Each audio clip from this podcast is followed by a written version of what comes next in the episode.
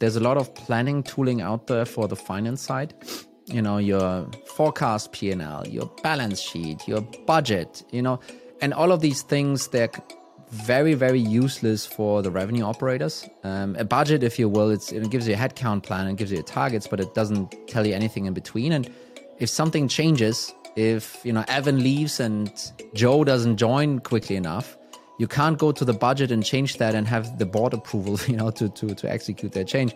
So it's pretty useless actually. Uh, and the other side to the coin is when you're operating on the revenue side, you're you're not you're not faced with a couple of lines of financial changes. You you you're faced with you know hundreds of thousands of rows of, of data coming in right across your whole funnel defining your whole revenue engine i'm talking impressions traffic leads opportunities close won customers how they upsell and so forth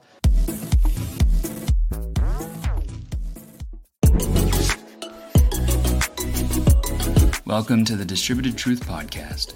Today's B2B SaaS teams all share one thing in common fragmented customer data. Marketing, sales, customer success, finance, and product teams need better approaches to unified customer data. What does it look like to be data driven rather than data inhibited? What is the link between investing in unified customer data and revenue growth? How can we create consistent customer experiences through unified customer data? Join us here at the Distributed Truth Podcast as we interview a wide array of go to market revenue operations, technology, and data leaders, all dedicated to solving the problem of fragmented customer data.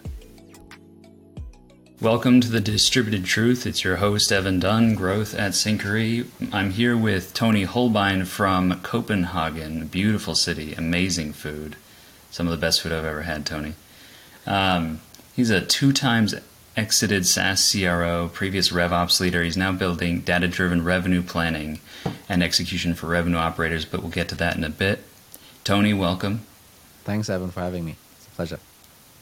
Um, really excited to chat today. I think there's a lot uh, you've seen in the industry um, that uh, will add value to our listeners in terms of RevOps and Chief Revenue Officer roles and how they view systems and data issues.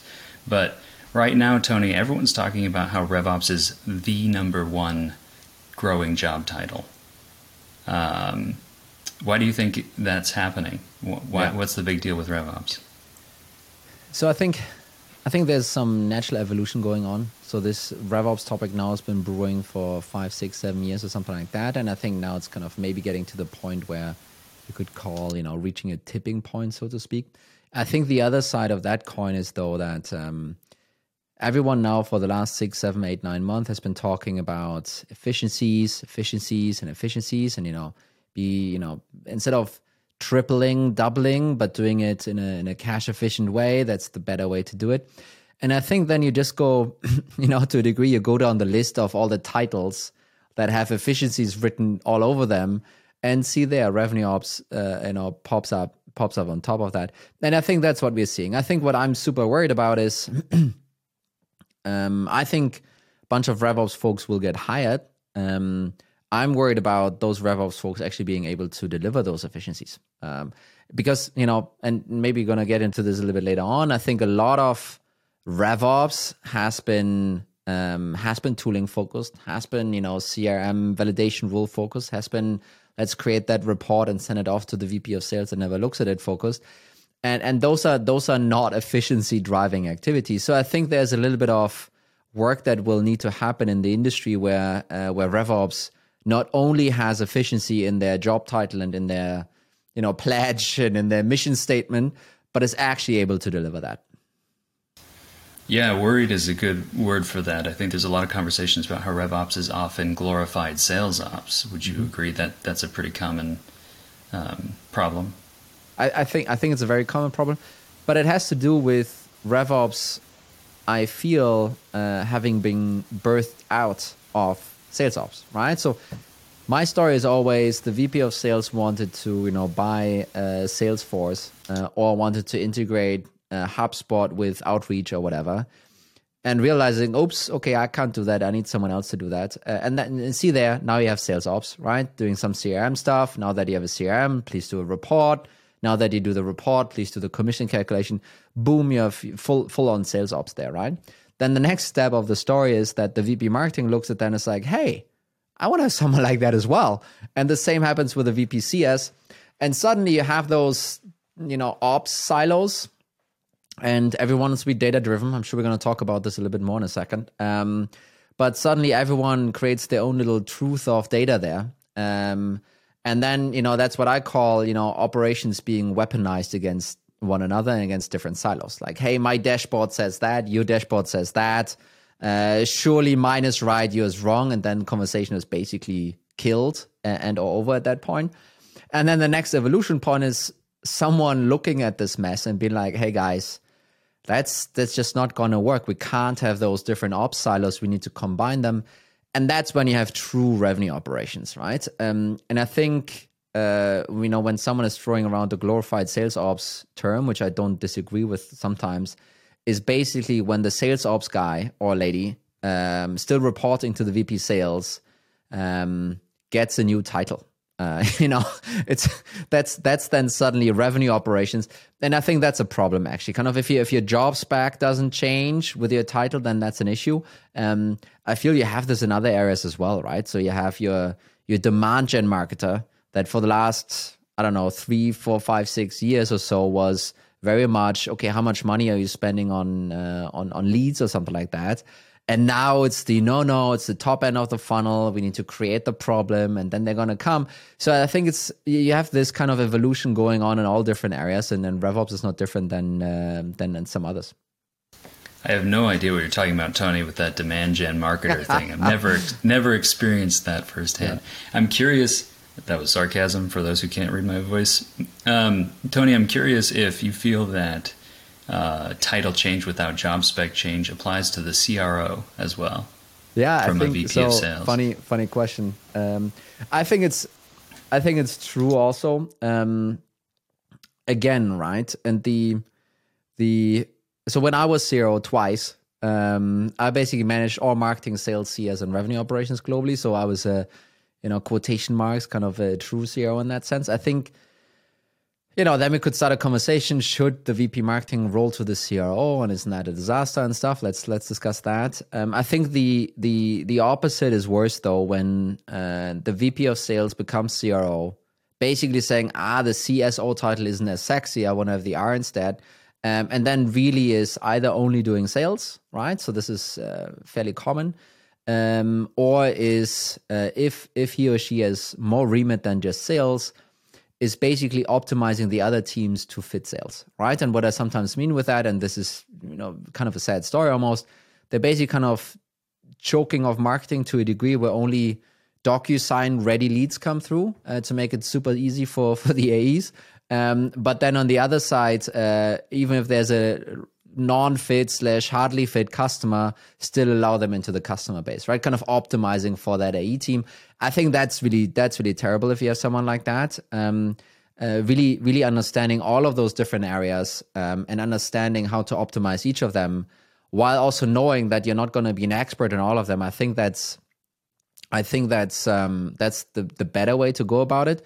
And my my perspective obviously that revenue operations leaders are the best CROs. Uh, you know, maybe I'm biased here simply because they're not coming from one specific team, simply because they're very data driven, they're very logic driven, and simply because they rather want to work with the different experts instead of optimizing for one team or the other.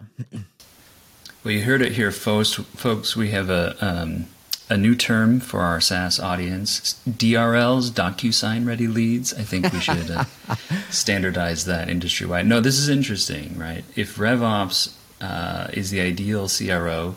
I might also submit it may be because um, something else you mentioned that's inherent to RevOps but often overlooked, which is this idea of integration of multi yeah. multiple systems that support multiple teams.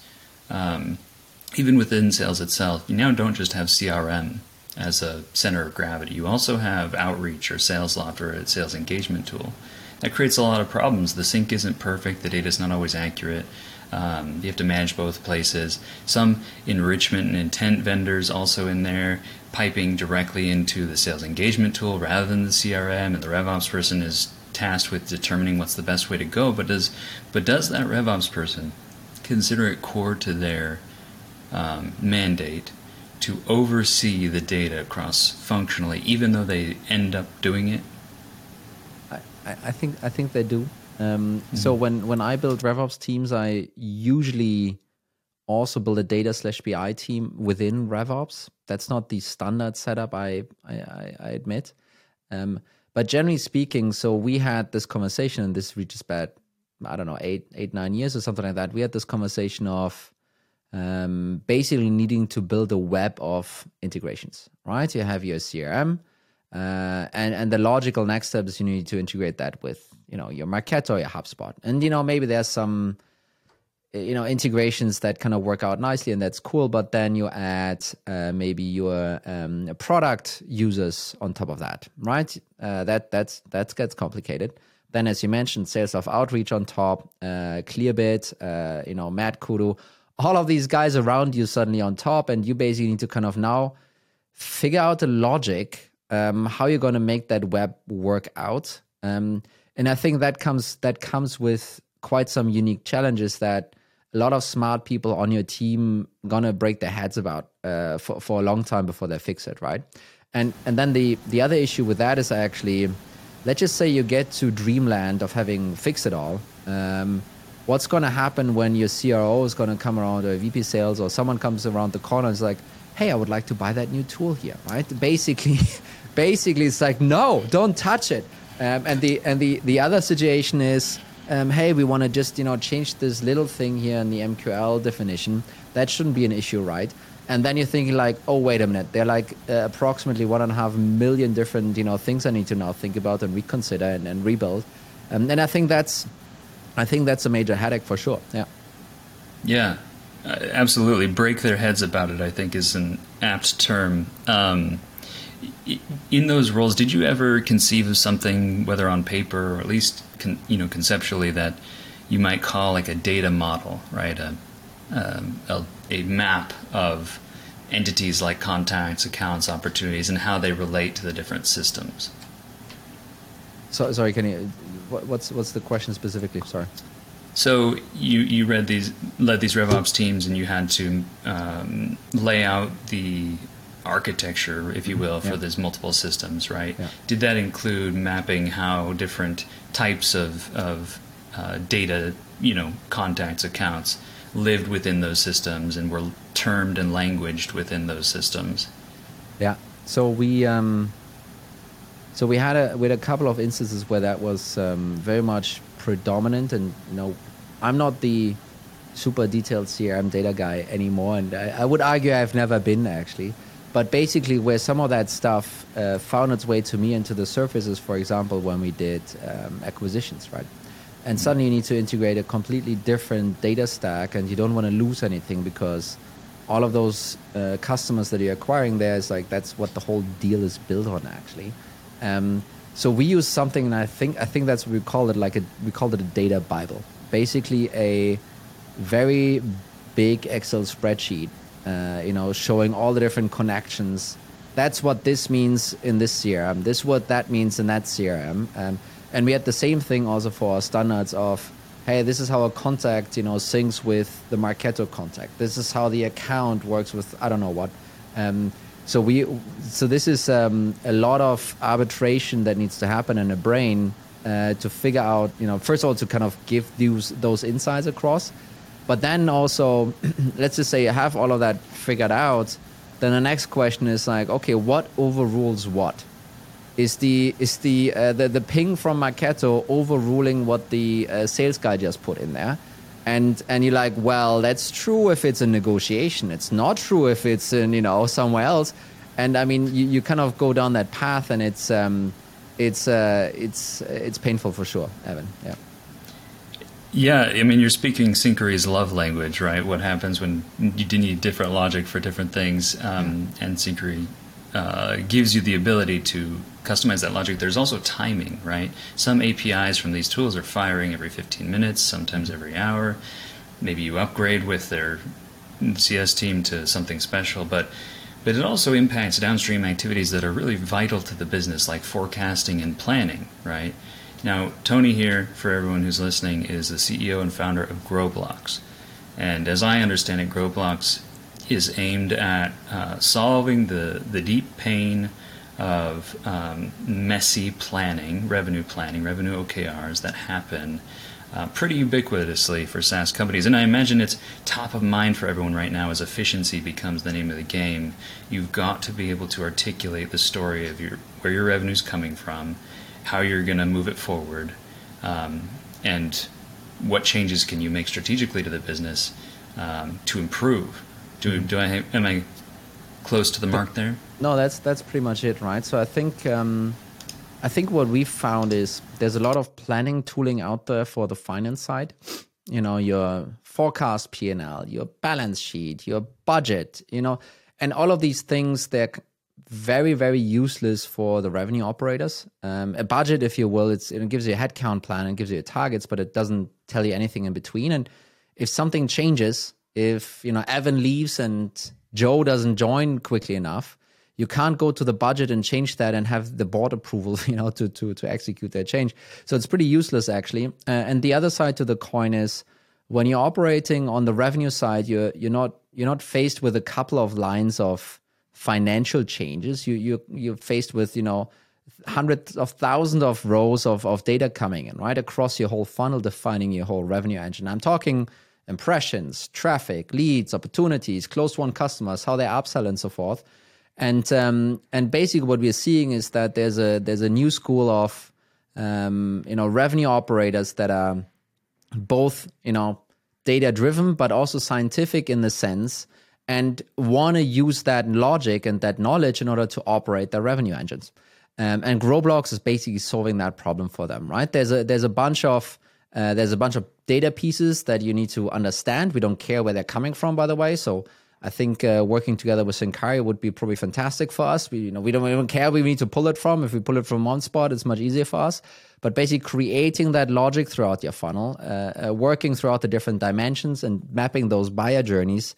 You know, you might have an inbound in the US that uh, you know goes fast through, uh, sells for a small ACP, ACP uh, ACV, but costs you a lot versus maybe an outbound deal in EMEA that is you know maybe cheaper.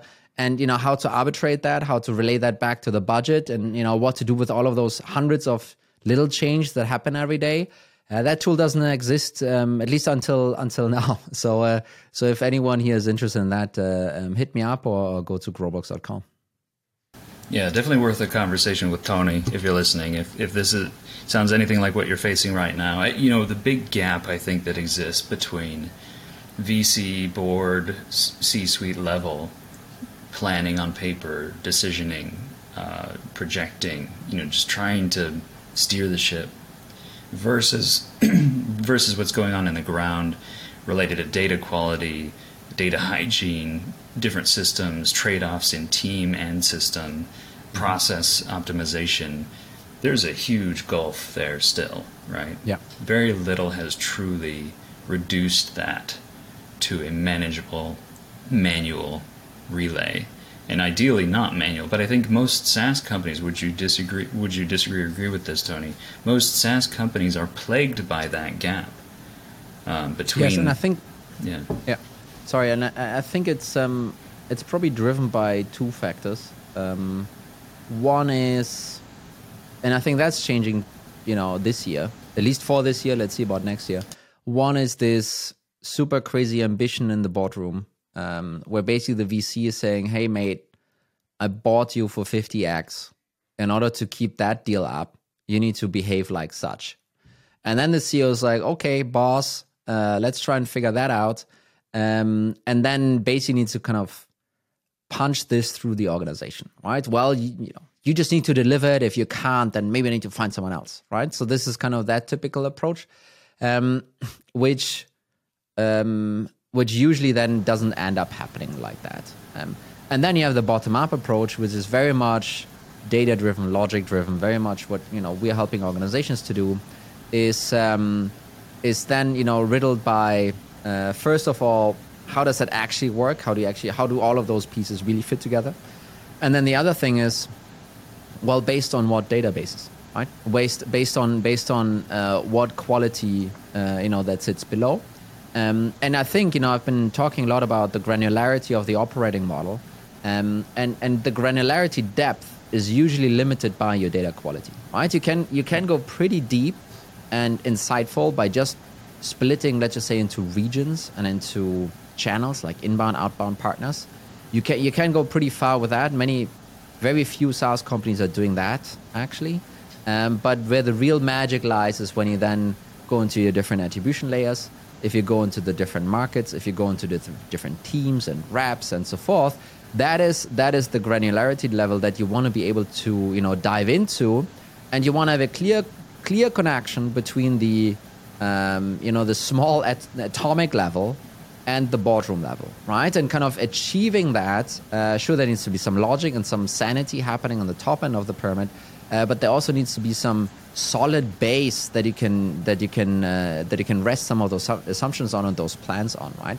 Um, and I think this is this is what many organizations struggle with, and I think as you know, obviously players like Syncari and, and Growblocks, and as we kind of progress and educate the market and making all of these things quite a lot easier, I think that will lead to um, a lot of folks out there operating with much more clarity, uh, much more ability of foresight, and seeing actually what's around the corner, um, and not needing all of these. Um, you know been there 20 30 years and i'm i'm used to operate with a printed out you know slide deck or something like that so basically kind of people that that you know try and understand the world through data and through scientific kind of approaches and through the lens that we're advocating for i think they will win by the way and i think that's kind of the new wave that we are basically enabling right now uh, for for revenue operators to go to market and just um, crush it I love that. I, I wanted to zero in on something you brought up, which is that, you know, a lot of this um, the difficulty we're talking about at the C suite starts with that conversation around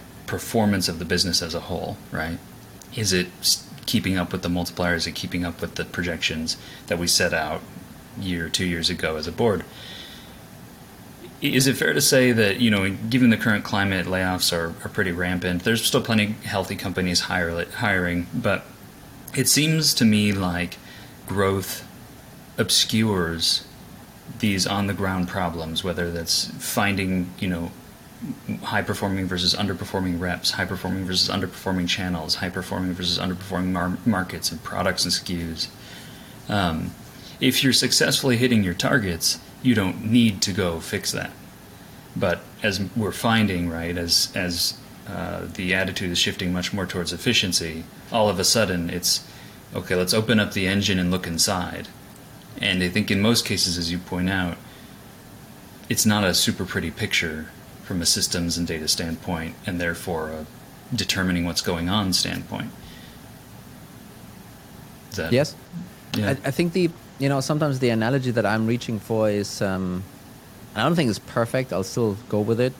It's drilling for oil right? Let's just let's just say you you start you know you start in Texas. We're in the U.S. today, so let's start in Texas. You drill for oil. You have an oil well, and kind of works out great, awesome. You have that. It's pretty cheap actually. Uh, and then as you um, as the, the the barrel of crude price increases, you basically say, okay, cool, let's go to um, uh, Alaska or something like that. Let's let's drill there. You know, the, the ground is frozen. I don't know. It's probably more expensive to get the oil from there. I have no clue. But at some point, you're basically saying, okay, geez, uh, we now need to go deep sea. We need to go really far out. Um, and drill there. I guess that's the most expensive thing, right? Um, is that efficient? Doesn't matter because the you know barrel of crude price is so high, it kind of works out for you, right? Um, and I think that's the same approach that many people do with their go to market. They don't actually, you know, at least last year and before, they don't really care about that rep not performing.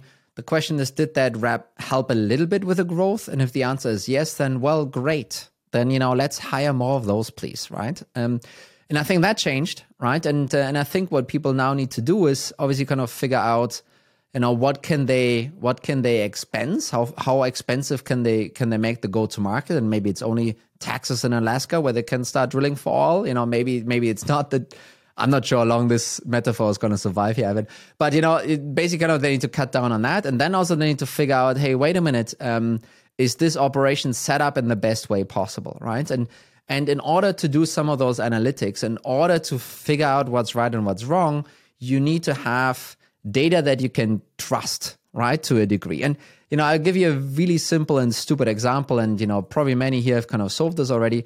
But basically, you have this MQL definition, um, and suddenly, you know, first of all, there are hand raisers in there, so people that request a demo or a trial or whatever. And then there are non-hand raisers, like a white paper or webinar, or I don't know, someone needing to give their email address for a podcast or something like that.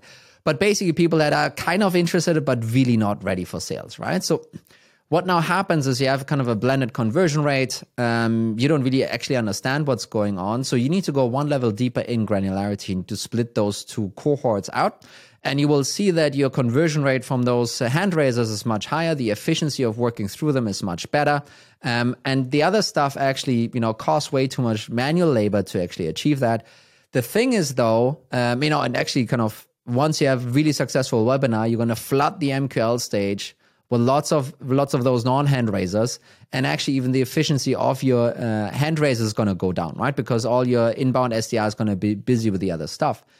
So why am i saying all of that? It's because for you to realize that that's the problem in your engine you need to have the granularity to go there. And once you're there, you need to have and you need to convince all the stakeholders around you that are going to question your data because that's what they're all used to. It's like, well, are you really sure? My dashboard says something else. I got this report from sales ops. They say something else. I talked to this inbound SDR. He's pretty happy about this one deal that closed from there.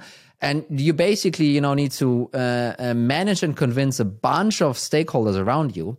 And if you do this based on on shaky data, people will. I'm not saying you're going to get fired immediately, but there's going to be a little bit like, um, hey, you know, uh, next time you fuck up, maybe maybe we don't we don't talk about this anymore, right? And I think I think making sure not to stand on shaky ground when you when you go into the organization and try and help those correct changes, by the way, and get them pushed through.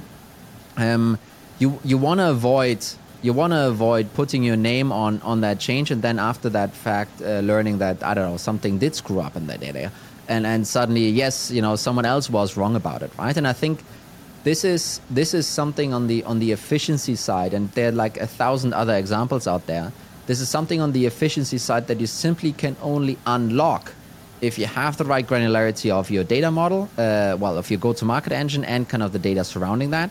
Um, and I think um, uh, the the other alternative then would be to deploy lots of people to help fix all of that stuff. But then again, you get into this issue of um, wait a minute, I'm paying someone $150,000 uh, to create an efficiency. I'll be sure that that person is going to create $150,000 plus efficiency, right? Because that's now how that's going to be judged. And I'm not sure people are going to end up solving it.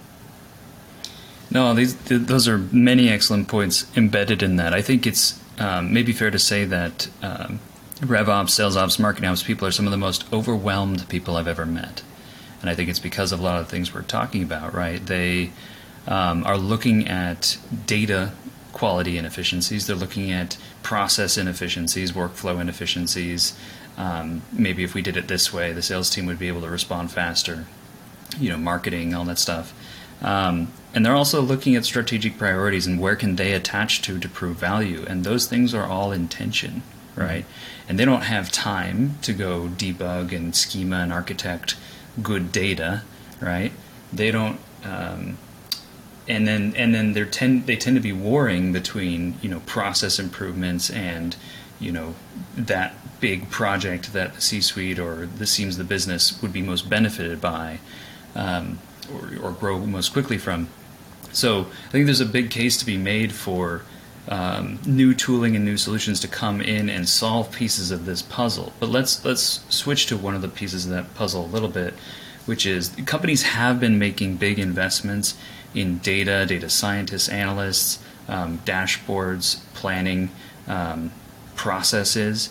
So, what was it that that wasn't getting solved that you saw um, made you want to create Growblocks? Right, like you've talked about it a bit, but why didn't all this investment in data teams, data tooling, data stacks, and uh, fancy Excel spreadsheets, um, you know, and planning cadences?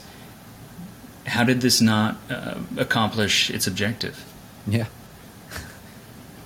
So I've I've been asking myself the same question, by the way. So I think I think on the one hand side, planning, right, is kind of a FP&A finance problem. Usually, is being pushed pushed off there. Um, and and the finance folks go very much top down. It's like, well, we got from the board, we need to do 20 million and divided by ACV, it's this many new customers, and you know, down to the MQL level, they're going to calculate all of that stuff out.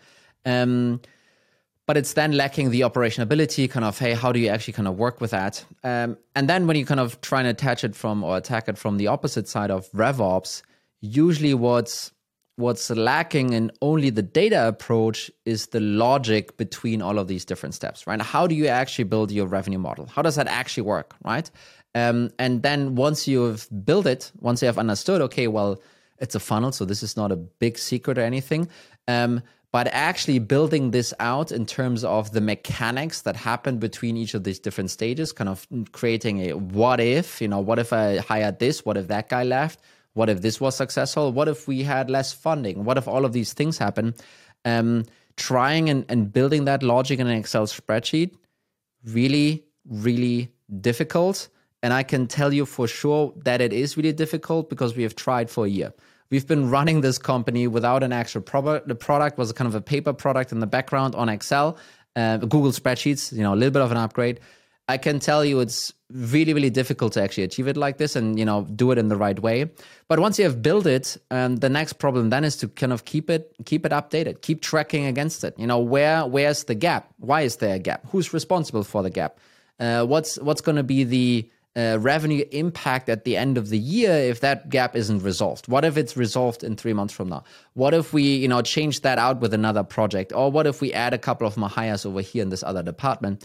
Um, and you can you can ask those questions to your uh, you know workday planning or your Anaplan or your Pigment uh, all day long. They're not going to answer that back, right? Um, and then you know on the flip side, you know data teams. I th- I've seen it now. We have 20 people in the product organization, so we're still early on, right? But they've been slaving away at this now for uh, almost a year. I can tell you this is not a uh, let's just you know quickly hack it together kind of problem actually. So I'm I'm not surprised that this didn't uh, grow organically. Um, when I built a revenue model back then myself, I used um, Excel and I used two steps, and that was all. So opportunities in closed won Uh, for that business, it worked perfectly. Uh, but we're now seeing many other businesses where it's, it's, just too simplistic, right? And you know, once once your problem hits opportunity, uh, it's basically too late to course correct because maybe you only have two week sales cycle, maybe if you know maybe a month sales cycle and so forth. Um, and building proper software around it that also is accessible for your commercial leaders, right? So revenue operations usually very much tuned into Excel, very much understand how that whole thing works if I ever, and I had like some really great VP of sales, but if I wanted to share that spreadsheet with a VP of sales, I mean, it, it just wouldn't work out. And by the way, I wouldn't let them because I would be scared that they go in and break the whole thing, right? So I wouldn't, I wouldn't do it in the first place. And then basically what you're left with, and sometimes that's enough, but what you're left with is only the RevOps person, only the RevOps person kind of seeing this whole thing, understanding it, and you're basically cutting away all of that go to market knowledge that you know honestly sits with the VP of sales, sits with the CMO, sits with the VP of CS. You're basically not getting any of that knowledge in, right? Because it's basically inaccessible what you built there. Um, and that's you know that's why we decided, hey, you know, we need some proper software. It can't just be it can't just be this Excel. Uh, everyone's trying their, their on their own kind of approach anymore. Yeah, if tools are part of the problem, they have to be part of the solution, right? Yeah. Um, yeah, well said, Tony. Thank you. So, one, one more question for you here, and then we'll wrap up. This has been a really fun time with Tony Hohlbein, CEO and founder of GrowBlocks.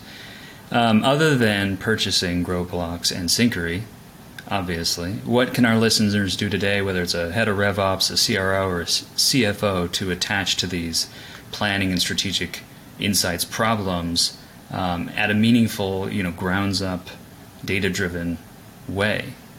Yeah. I think I think the realization that needs to sink in and happen for this year is, and I think I said it, you know, earlier on here, um, actually making those efficiencies happen. Uh, that that is kind of the number one thing. So, and then how do you do that? How do you actually create efficiencies? Um, number one, you need to find them, right? And you can go to benchmarking and try and benchmark yourself and and you will find pretty quickly that there's very little operational benchmarking out there, by the way. And even if you do find it, it's potentially irrelevant for you because the granularity isn't high enough. And even if you do find it, you know, you will know that, you know, you're red in this area in your engine, you're green in this area, but it doesn't tell you actually how to fix it, right? So this is kind of an external approach. Uh, a more internal approach is um, really understanding how your revenue engine has been performing, then understanding how it should be performing uh, based on your assumptions, based on a project, based on your plans, and then tracking against it why it's working or why it's not working. That usually helps like a lot because you basically are benchmarking, so to speak, against your own baseline and your own plan, right? And you can have a conversation with someone that, you know, put that plan into motion in that area and kind of, hey, what's going wrong? Um, and I think then the last layer of, of efficiency findings, I think, is around um, attaching customer acquisition cost to that revenue engine as well, right? And then you basically know, okay, I'm paying that much for this customer here in the US. I'm paying that much for this customer in APAC uh, through those different channels.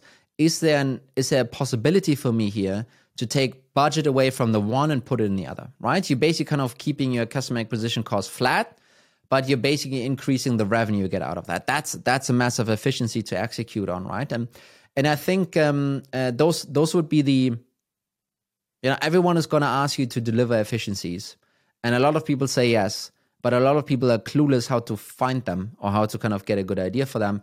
Those would be my three go tos. Try external benchmarking, try internal benchmarking against your baseline, against your plan, and then try add uh, to your revenue engine customer acquisition costs to see inefficiencies and, and try and realize those, right? And if you make all of that stuff available to um, your, your commercial decision makers, I am very sure that someone there is going to come up with ideas to improve your engine uh, that are efficiency based and not let's hire another headcount based.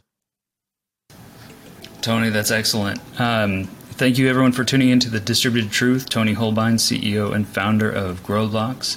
Um, looking forward to the conversations this is going to spark with RevOps, CRO, and I think even CFO is coming to the table to, to help look at these problems more closely and get context right too. Um, Wonderful, Evan. Um, Thanks for having me. Yeah.